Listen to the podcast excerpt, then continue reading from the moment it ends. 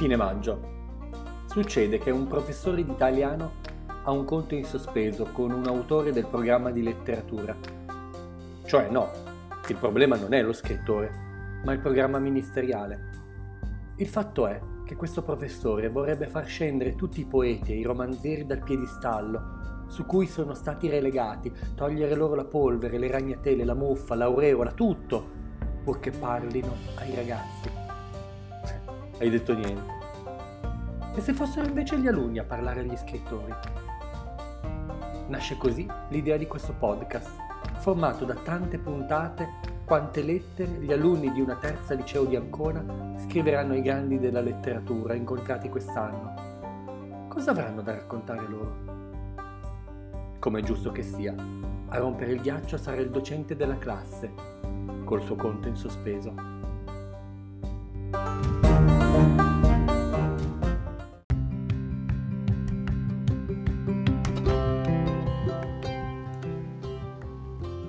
Caro Ludovico, ho deciso di scriverti questa lettera per chiederti scusa. Sei in coda ai manuali di testo, eppure con pazienza e in silenzio attendi il tuo turno dopo che abbiamo torturato per mesi gli studenti con le donne angelicate di Dante e Petrarca, la discesa all'inferno e la risalita, i racconti e i precetti di Boccaccio e Machiavelli per salvare il salvabile in un'Italia allo sbando. Aspetti in silenzio che ti vengano dedicate le ultime estenuanti settimane di maggio, in genere due, tre se va bene. Io quest'anno non ce l'ho fatta. Potrei dare la colpa alla pandemia, ma mi pare una scusa un po' troppo facile. La verità è che è troppa la venerazione nei tuoi confronti per svilirti in poche, risicate lezioni, col rischio che i ragazzi ti odino invece che apprezzarti. Allora ho pensato che potevo dedicarti a una nuova attività, mai sperimentata da me, ovvero quella del podcast. Qualche breve, concisa registrazione audio da lanciare nel web, per parlare della magia delle tue storie. Non è mica un contentino il podcast, una volta lo pensavo, il video è di serie A, la registrazione audio è di serie B. Invece, dopo questo anno e mezzo di DAD, sempre ad esigere dagli alunni la telecamera accesa, mi sono reso conto di come i ragazzi volessero comunicare qualcosa in questo sottrarsi, negando la propria faccia davanti a una didattica che spersonalizza. E allora mi sono detto, perché no? Spegniamo le telecamere, accendiamo i microfoni e che voce sia.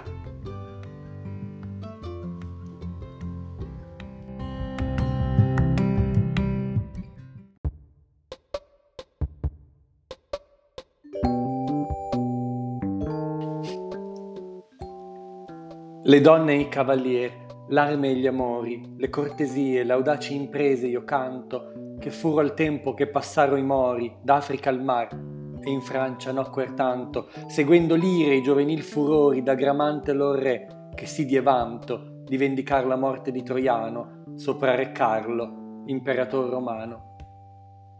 Comincia così l'Orlando Furioso con il più famoso chiasmo della letteratura italiana, anzi a dire il vero un doppio chiasmo, per imprimere fin da subito nel lettore che l'opera sarebbe stata un intreccio continuo e senza fine di amore e di guerra. La tematica guerresca proveniva dalle chanson de geste, quella amorosa dal romanzo bretone. Tu, caro Ludovico, le hai sapute intrecciare e fondere mirabilmente fino a renderle inestricabili. Non c'è guerra che non abbia un movente d'amore, non c'è amore che non sfoci in conflitto.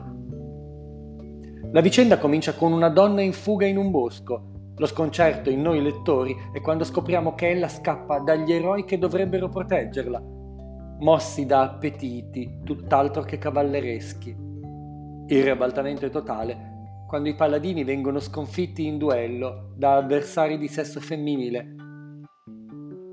Intorno a questa donna di nome Angelica è un vorticare di guerrieri che, accecati dal desiderio, dimenticano i sacri doveri cavallereschi e per troppa precipitazione continuano a girare a vuoto.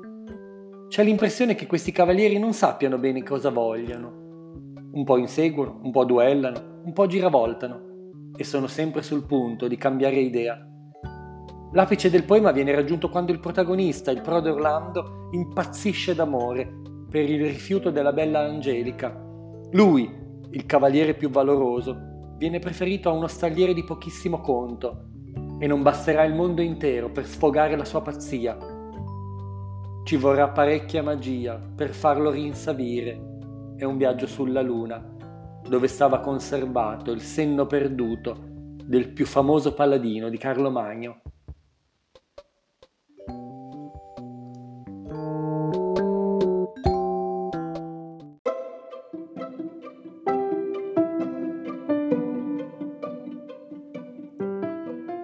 L'Orlando Furioso è un labirinto nel quale si aprono altri labirinti, tra bocchetti che inghiottono i vari personaggi.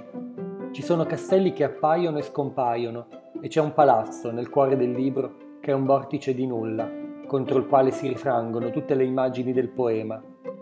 Vi ci arriva il cavaliere Ruggero, sentendo un grido. Vede la sua amata Bradamante colpita in duello da un gigante, il quale la trascina all'interno del palazzo, che è tutto di marmo e dalla porta d'oro. Ruggero si lancia all'inseguimento, entra nel palazzo percorrendone sale, logge e scale, rovistando ogni stanza da cima a fondo più e più volte, ma non vi è nessuna traccia né del rapitore né della rapita. A questo punto Ariosto ci dice che la stessa cosa era accaduta a Orlando. Mentre era in cerca della bella Angelica, vide rapire la sua bella, ne inseguì il rapitore, entrando in un misterioso palazzo, in cui vanamente si aggirava per androni e corridoi deserti, ovvero il palazzo è deserto di quel che si cerca e popolato solo di cercatori. Atlante, il mago costruttore del palazzo, ha dato forma al regno dell'illusione. Se la vita è sempre varia, imprevista e cangiante, l'illusione monotona batte e ribatte sempre sullo stesso chiodo questi che vagano per androni e sottoscala, che frugano sotto arazzi e baldacchini, sono i più famosi cavalieri cristiani e saraceni. Tutti sono stati attratti nel palazzo dalla visione di una donna amata, di un nemico irraggiungibile, di un cavallo rubato, di un oggetto perduto. Non possono più staccarsi da quelle mura. Se uno fa per allontanarsene, si sente richiamare, si volta e l'apparizione invano inseguita è là, affacciata a una finestra che implora soccorso. D'oro e di seta i letti ornati vede, nulla dei muri appar né dei pareti, che quelle e il suolo vi si mette il piede son da cortine ascose e da tappeti. Di su, di giù va il conte Orlando e riede, né per questo può fare gli occhi mai lieti che riveggiano Angelica o quel ladro che n'ha portato il bel viso leggiadro. E mentre Orquinci Orquindi invano il passo movea, pien di travaglio e di pensieri, Ferraù, Brandimarte, il re Gradasso, re Sacripante e altri cavalieri vi ritrovò, c'andavano alto e basso, ne men facean di lui vani sentieri, e si ramaricavan del malvagio invisibil signor di quel palagio. Tutti cercando il van, tutti gli danno colpa di furto alcuno che lor fatt'abbia, del destrier che gli ha tolto, altri in affanno, ch'abbia perduta altri la donna, rabbia, altri d'alto l'accusa, e così stanno, che non si san partir di quella gabbia, e vi son molti a questo inganno presi, state le settimane intiere, i mesi. Orlando, poiché quattro volte sei tutto cercato ebbe il palazzo strano, disse tra sé, qui dimorar potrei, gittare il tempo e la fatica invano, e potrei al ladro aver tratta costei da un'altra uscita e molto esser lontano. Con tal pensiero uscì nel verde prato, dal qual tutto il palazzo era aggirato, mentre circonda la casa silvestra, tenendo pura terra il viso chino, per veder sorma appare, o da man destra o da sinistra, di nuovo cammino, si sente richiamar da una finestra e leva gli occhi, e quel parlar divino gli pare udir, e par che miri il viso, che là, da quel che fu, tanto diviso. Pare Angelica udir che supplicando e piangendo gli dica Aita, Aita, la mia virginità ti raccomando, più che l'anima mia, più che la vita. Dunque in presenza del mio caro Orlando, da questo ladro mi sarà rapita. Piuttosto di tua man dammi la morte, che venir lasci a sì infelice sorte. Queste parole una e un'altra volta fanno Orlando tornare per ogni stanza, con passione, con fatica molta, ma temperata pur d'alta speranza. Talor si ferma e una voce ascolta che di quella d'angelica ha sembianza, e se gli è da una parte suona altronde, che chiegge aiuto e non sa trovar donde. Ma tornando a Rugger, ch'io lasciai, quando dissi che per sentiero ombroso e fosco il gigante e la donna seguitando, in un gran prato uscito, era del bosco, io dico che arrivò qui, dove Orlando dianzi arrivò, se il loco riconosco. Dentro la porta il gran gigante passa, Ruggero gli è appresso, e di seguir non lassa. Tosto che pon dentro alla soglia il piede, per la gran corte, per le logge mira, né più il gigante né la donna vede, gli occhi indanno, or quinci or quindi aggira. Di su, di giù va molte volte riede, né gli succede mai quel che desira, né si sa immaginar dove si tosto con la donna il fellon si sia nascosto. Poi che rivisto ha quattro volte cinque, di su, di giù, camere, logge e sale, pur di nuovo ritorna e non relinque che non ne cerchi fin sotto le scale con speme al fin che sia nelle propinque selve si parte, ma una voce, quale richiamò Orlando, lui chiamò non manco, e nel palazzo il fe ritorna ranco. Una voce medesima, una persona che paruta era Angelica d'Orlando, parve a rugger la donna di Dordona, che lo tenea di sé medesmo in bando. Se con gradasso o con alcun ragione di quei che andavan nel palazzo errando, a tutti par che quella cosa sia, che più ciascun per sé brama e disia. L'ossessione è un chiodo che batte fisso sempre sullo stesso punto, ci occupa tutta la mente, assorbi pensieri ed energie, ci fa vedere e sentire quello che non esiste.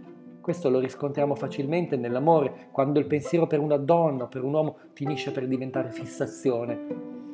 Ci sembra di vedere l'amato ovunque, oppure che le sue parole vogliono nascondere messaggi subliminali rivolti proprio a noi.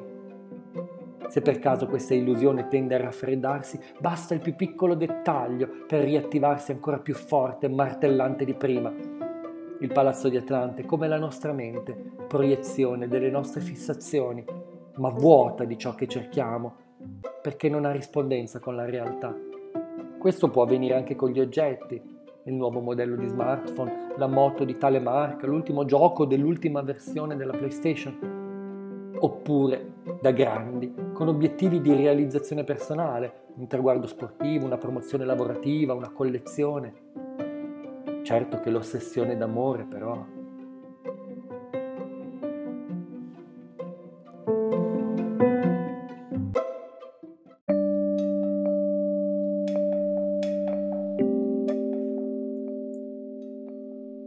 Questa lettera nell'etere invece è per Saramago, ma anche per quei coraggiosi studenti che hanno accettato la sfida di leggere un romanzo per niente facile come cecità. Ebbene sì, ci vuole coraggio e incoscienza, soprattutto durante una pandemia mondiale, per mettersi a leggere una storia che parla di una cecità contagiosa, che scende in quell'inferno che è la vita umana quando saltano le regole sociali, quando si pensa di non essere visti, quando viene meno il freno del pudore e del decoro. Eppure questa discesa era necessaria per capire. Solo scendendo il punto più basso del degrado e dell'abbrutimento possiamo risalire, consapevoli delle debolezze umane e delle devianze che rendono estremamente complicata la vita. Il tuo romanzo, caro José, non ci illude che l'uomo, una volta conosciuti quali abomini può raggiungere, ne sarà immune per sempre Certo che però potrà cominciare un cammino più consapevole, più padrone del valore dei gesti e delle parole. Hai fatto diventare ciechi tutti gli uomini per aprire i nostri occhi, per toglierci le facili illusioni, guardarci dentro e fuori, senza filtri, e forse rinnovati. Grazie infine perché hai dato senso al percorso di letteratura di quest'anno. Come una novella Beatrice, la moglie del medico è colei che, forse grazie ad un atto d'amore istintivo per il marito, vede e può assurgere a funzione di guida.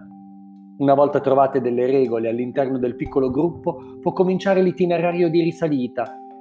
L'umanità è entrata in un inferno, ma la donna angelo può condurla fuori, con una differenza però. mentre il topos stinnovista proponeva una figura femminile evanescente, spiritualizzata, la protagonista del tuo romanzo si sporca, si abbrutisce, si dispera, è carne viva che soffre. Anche nel baratro della sofferenza mantiene la disperata lucidità di lottare per il bene comune. Vedendo ciò che gli altri non vedevano, rendendosi veramente conto dell'imbarbarimento fisico e morale, è il personaggio che soffre di più. Ella però decide di non sottrarsi al compito di guida, prende su di sé il male del mondo e lo guida verso una catarsi mai completata definitivamente. Grazie José, grazie ragazzi, per avermi aperto ancora di più gli occhi.